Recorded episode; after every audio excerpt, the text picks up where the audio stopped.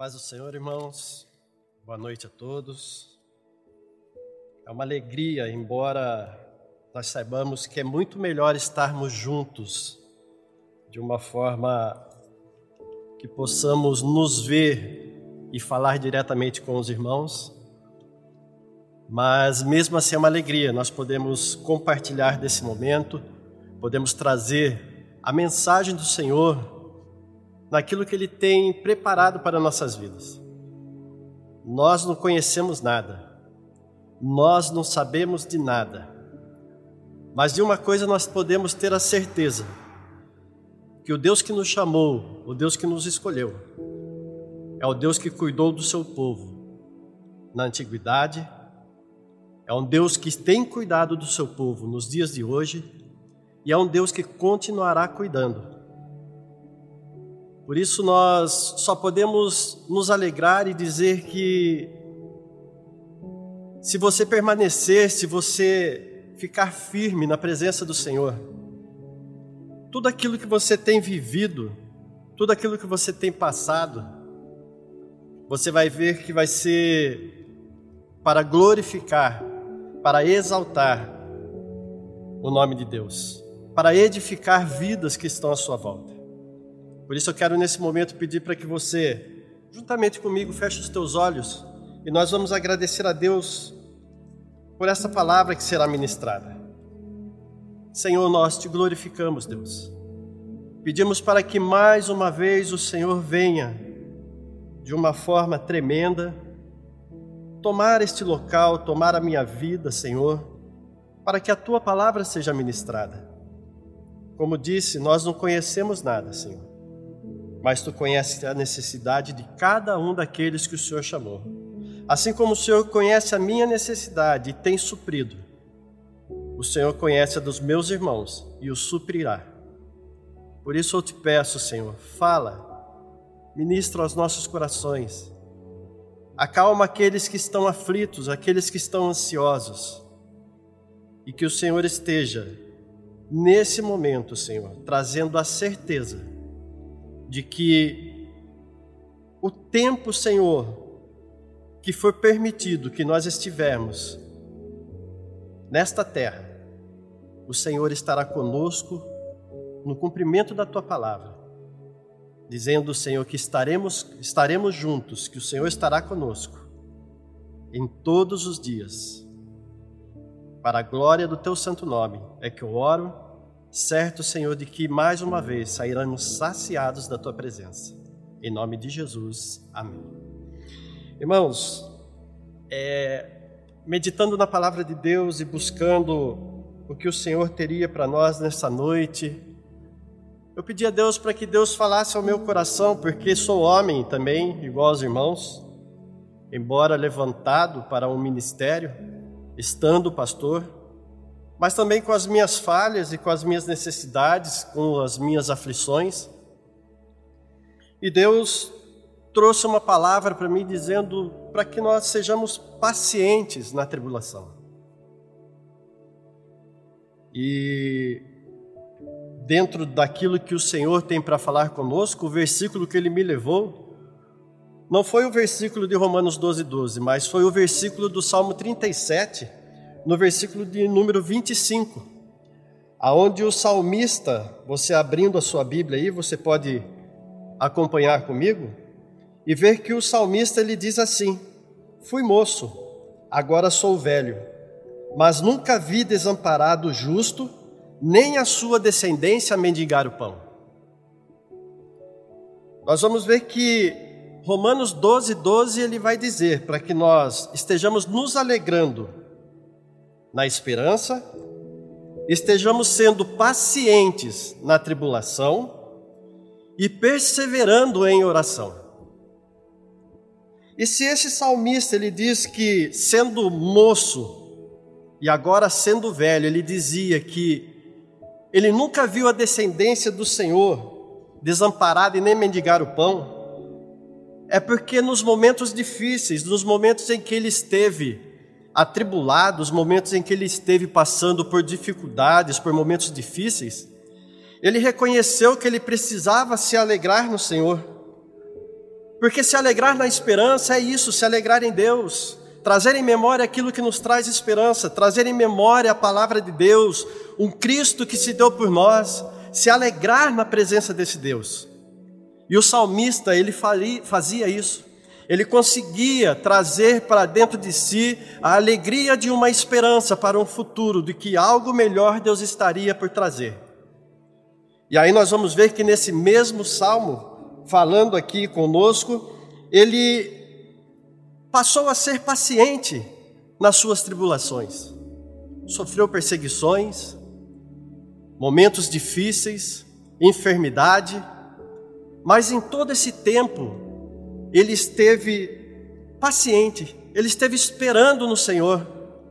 E por isso ele fala aqui que, sendo moço e agora sendo velho, ele nunca viu o justo desamparado e nem a sua descendência mendigar o pão, porque em todo tempo Deus veio ao seu socorro em todo o tempo, quando ele esteve numa dificuldade, Deus estava com ele. Nas suas tribulações, nas suas angústias, nas suas aflições, a sua alegria era Deus. E ele perseverava em oração. Em todo o tempo ele buscava a face do Senhor. Um homem segundo o coração de Deus, Davi, mas que tinha os seus medos, tinha suas falhas e tinha suas aflições e que nos traz a mensagem num salmo, esse salmo de número 37, traz uma mensagem simples para, para nós, de mantermos a paciência em meio aos nossos problemas, em meio às nossas dificuldades, às nossas aflições, de mantermos a paciência enquanto estamos, enquanto estamos passando por esses problemas. Você vai dizer, é uma coisa que seja de repente difícil para alguns. Mas se nós estivermos firmados e alicerçados na rocha que é Cristo, a palavra de Deus que nós sere, diz que nós seremos como aquele construtor que, ao construir a sua casa sobre a rocha, veio os ventos, vieram as tempestades, vieram a inundação, e ele permaneceu firme, aquela casa não foi destruída. E é isso que nós temos que fazer nós venceremos e estaremos firmes, nos alegrando na nossa esperança, se estivermos alicerçados, se estivermos firmes. Assim como o salmista diz, sabendo que a nossa esperança, sabendo e tendo essa esperança, de que a nossa recompensa eterna superará qualquer problema temporal. Aquilo que Deus tem preparado para nós é muito maior do que qualquer dificuldade que nós estejamos passando, do que qualquer problema que nós sabemos que dura um tempo. É muito maior.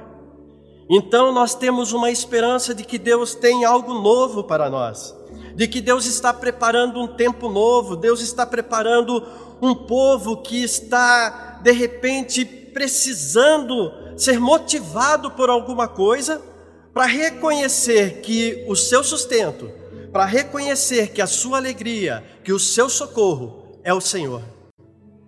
Então, o verso de número 25 ele nos revela que de repente acontecerá uma fome, de uma escassez de alimento, de uma escassez de pão, mas também diz para nós que será suprida com uma fartura.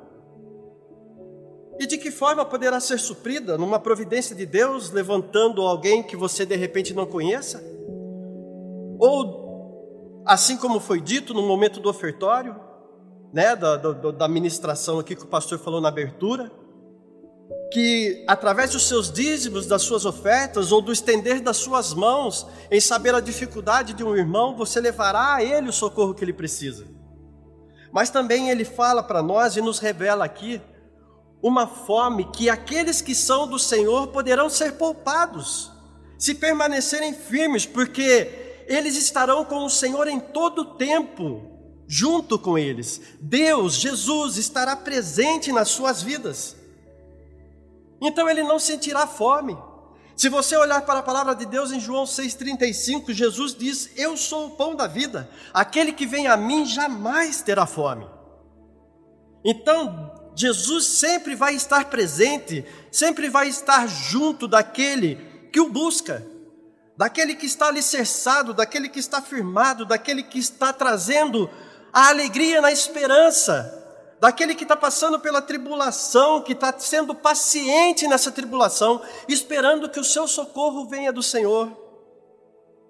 O salmista, muito experiente na sua vida, naquilo que ele viveu, naquilo que ele passou, ele nos, nos recomenda a sermos pacientes, nos recomenda a estarmos nos alegrando. E se você for para os versículos de número 39 e o começo do versículo de número 40, nós vamos ver que a palavra aqui nos diz: Mas a salvação do justo vem do Senhor, Ele é a sua fortaleza no tempo da angústia, e o Senhor os ajudará e os livrará. A sua salvação virá, virá do Senhor. Ela vem do Senhor. Deus será a sua fortaleza nesse momento. Você não está sozinho, ainda que você seja único dentro da sua casa. Ainda que você diga assim, mas eu não tenho uma família, eu não tenho filhos, eu não tenho uma, um esposo, eu não tenho uma esposa. Você não está sozinho, o Senhor é a sua fortaleza, Ele é a sua salvação, Ele te socorrerá no momento da sua angústia, da sua tribulação. O Senhor te ajudará, Ele te livrará. É Ele que virá, suprindo todas as suas necessidades.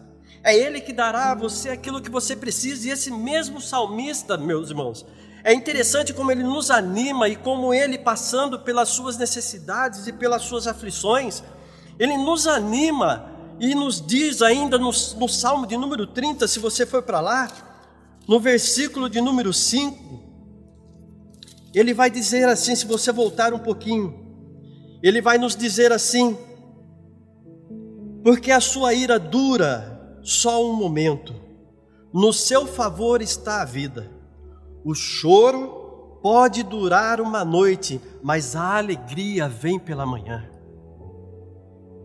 ele sabia que Deus estaria com ele.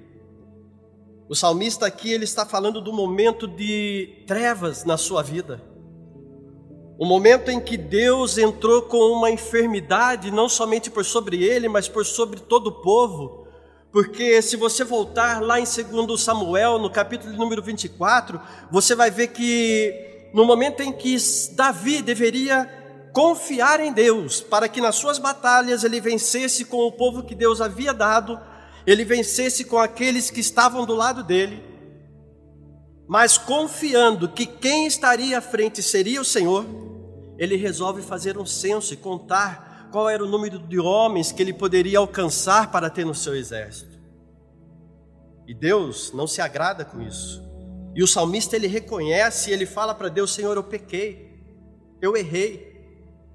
E Deus manda o profeta dar três sugestões para ele, três opiniões ali para ele, que ele pudesse escolher o que ele quisesse. E ele escolhe cair nas mãos do Deus vivo. Ele escolhe uma praga que viria por sobre toda a humanidade, por sobre todo aquele povo, que duraria três dias. E nós vamos ver que no momento em que ele escolhe isso, logo essa praga vem, logo isso acontece.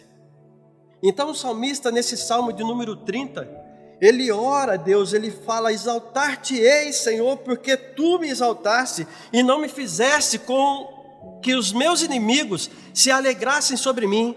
Senhor meu Deus, clamei a ti e tu me sarastes.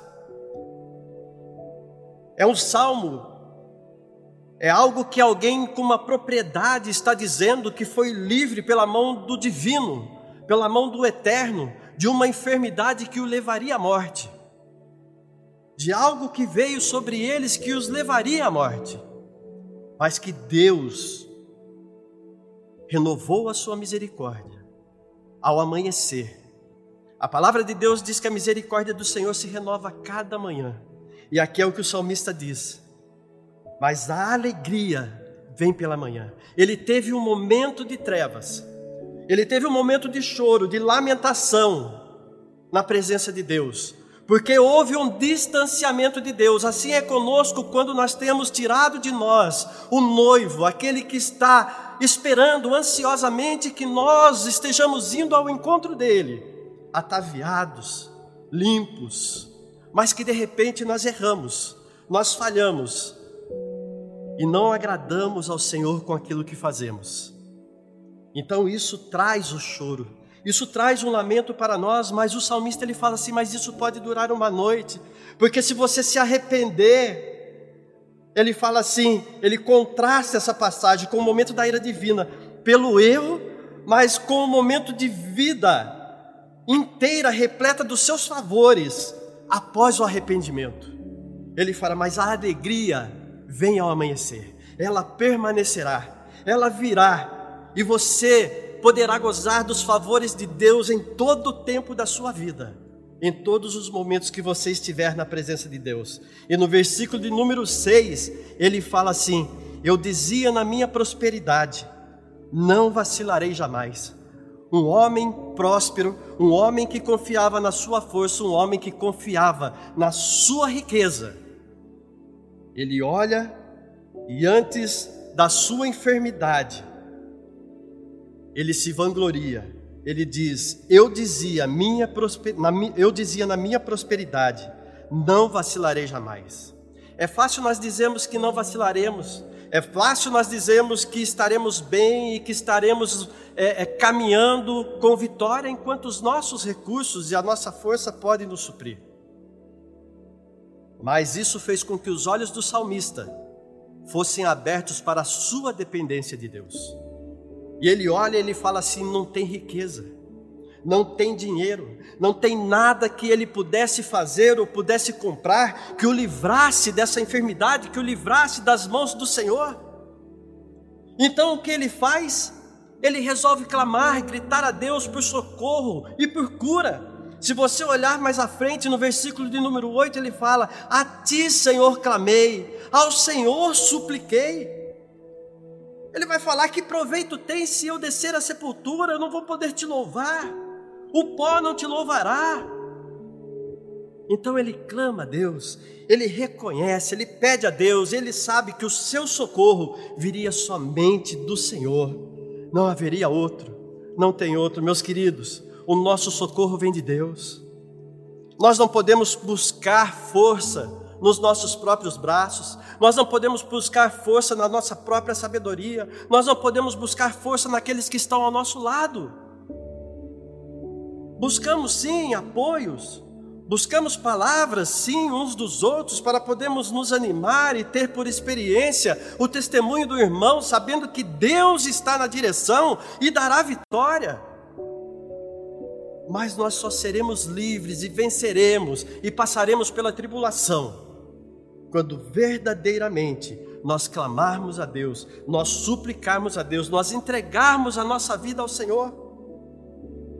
Então, esse mesmo salmista, no Salmo de número 139, nós vamos ver que ele vai mostrar para nós que Deus, na sua onisciência, ele nos conhece. Deus, Ele é onisciente, Ele é onipresente, Ele é onipotente. Então nós temos aqui um salmo que revela essa onisciência de Deus. E dos versículos 1 ao versículo de número 5, nós vamos ver que o salmista vai nos mostrar que essa onisciência é descrita a observar as ações mínimas como quanto nós quando nós nos levantamos e nos sentamos ele diz assim no versículo de número 2, no versículo número 1: Senhor, tu me sondas e me conheces. No 2 ele diz: Tu conheces o meu assentar e o meu levantar. Olha só, algo que de repente para nós é insignificante, algo que não tem importância, mas o salmista fala: Deus é onisciente, ele conhece o teu levantar e o teu sentar. Ele ainda vai continuar falando que o Senhor conhece os nossos pensamentos e ele conhece as motivações que vêm por trás desses pensamentos. Ele fala: de longe entendes o meu pensamento. Ele sabe aquilo que nós pensamos. Quais são as motivações que nos traz esse pensamento? Quais são as intenções que vêm por trás dos nossos pensamentos?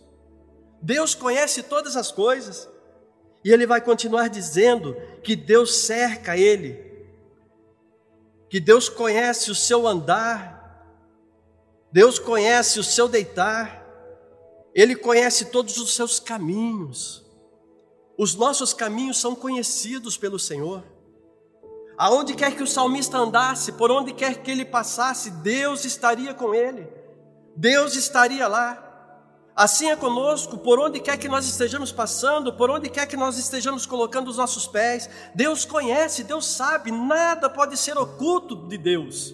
Aonde nós estivermos, ali Deus estará. A sua onisciência é revelada ao investigar todos os nossos caminhos, ao investigar todas as nossas palavras, a saber, ainda antes delas serem pronunciadas, quando nós dissemos, dizemos, dissemos ela, Deus já esquadrinha, Deus já sabe. Então ele fala assim: sem que haja uma palavra na minha língua, eis que, ó Senhor, tudo conhece, tudo o Senhor sabe. O Senhor sabe do meu passado, o Senhor sabe do meu futuro, o que está atrás, o que está adiante. Nada pode ser ocultado de Deus. Então Deus conhece o seu coração.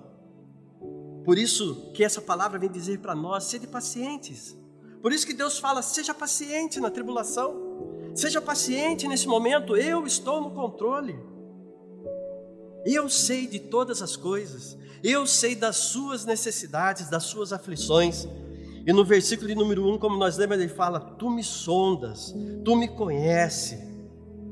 Quando temos o entendimento da onisciência de Deus, Desta forma, gera em nós a reverência, que é o temor a Deus, que é o reconhecimento, quer dizer, da sua soberania, a confiança em Deus, gera em nós a cautela no nosso modo de agir, é o temor a Deus, nós vamos pensar, nós vamos agir de forma que não venha denegrir a palavra de Deus ou a imagem de Deus não nos preocupando com o nosso sobrenome, mas preocupando que nós levamos o nome de Deus, o nome daquele que nos criou, o nome daquele que nos formou e tem nos sustentado. Então isso traz essa reverência, essa confiança, essa cautela em nossos corações. E aí nós não precisamos mais pensar em fugir, em desistir. Nós não precisamos é, estar na presença do Senhor com um desconforto, que seja um desânimo, um abatimento, um esmorecimento, que é o que tem acontecido com muitos, abatidos, desanimados, esmorecidos, pensam em desistir, pensam em parar, pensam em deixar todas as coisas, em sair da presença de Deus, em fugir da presença de Deus. E chegamos até mesmo a questionar a Deus e dizer: Senhor, quem sou eu para que o Senhor possa se preocupar comigo? Quem sou eu para que o Senhor se importe comigo? Nós vamos ver que Hebreus, capítulo de número 2, no versículo de número 6 ao 8, vai dizer que alguém já dizia, alguém expressou que quem é Deus, quem é o homem, quer dizer, para que Deus o visite? Quem é o homem para que se importe com ele?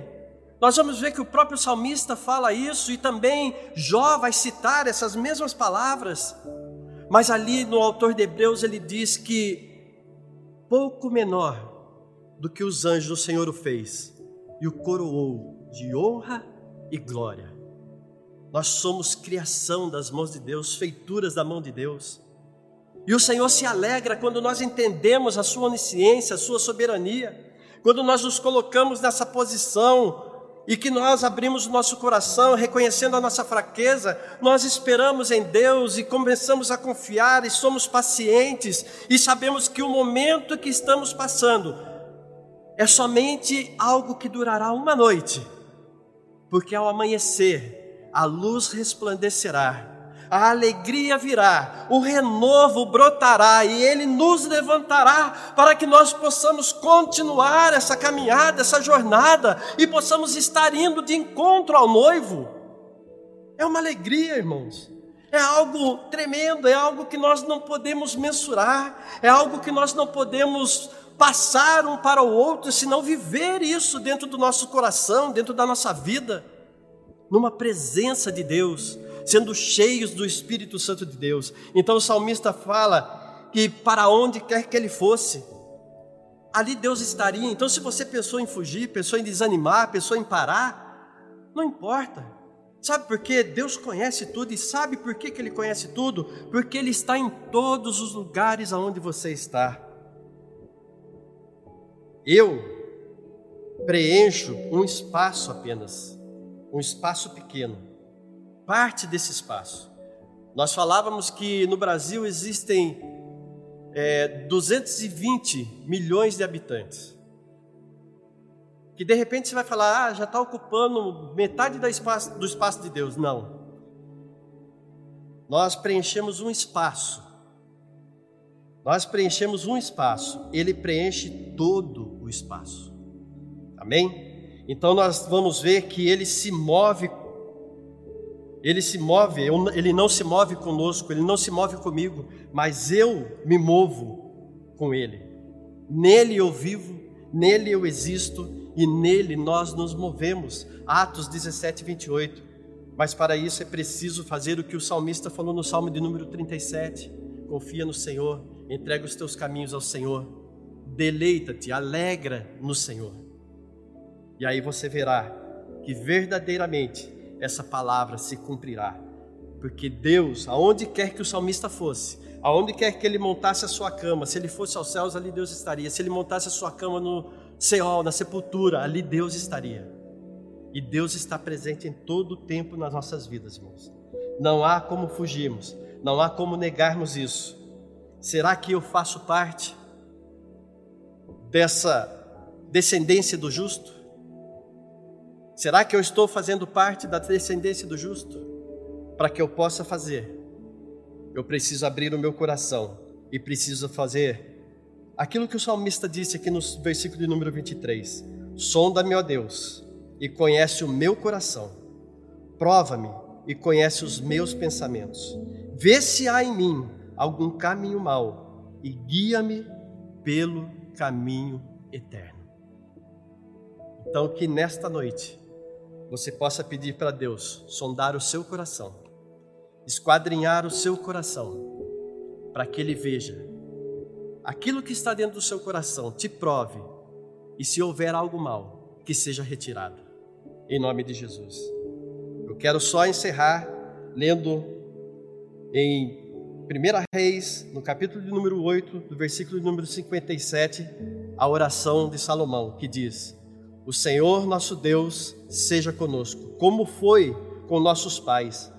Não nos desampare e não nos deixe, inclinando a si o nosso coração para andar em todos os seus caminhos e para guardar os seus mandamentos e os seus estatutos e os seus juízos que ordenou a nossos pais.